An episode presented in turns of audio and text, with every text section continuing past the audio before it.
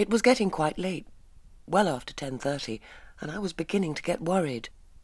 Rosie was never late, always back at the time she said, and I was starting to think that something might have happened.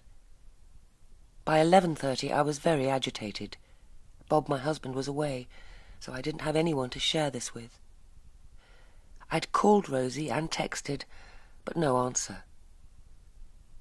Then the doorbell rang, and I felt my stomach sink. But as I went to answer the door, I thought, it's Rosie. She's just forgotten her key.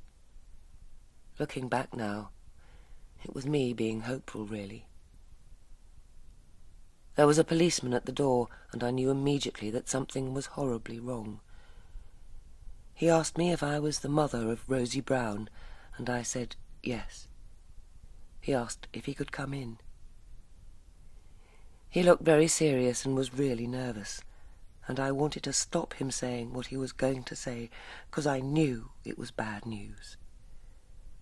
He asked me to sit down and also asked if I was alone. The sense of dread welling up inside me just kept getting stronger and stronger. Inside, a voice was screaming, She's had an accident, but she'll be all right.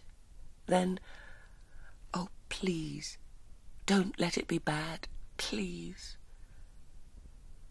I remember that he cleared his throat and then said, Mrs. Brown, prepare yourself for a shock.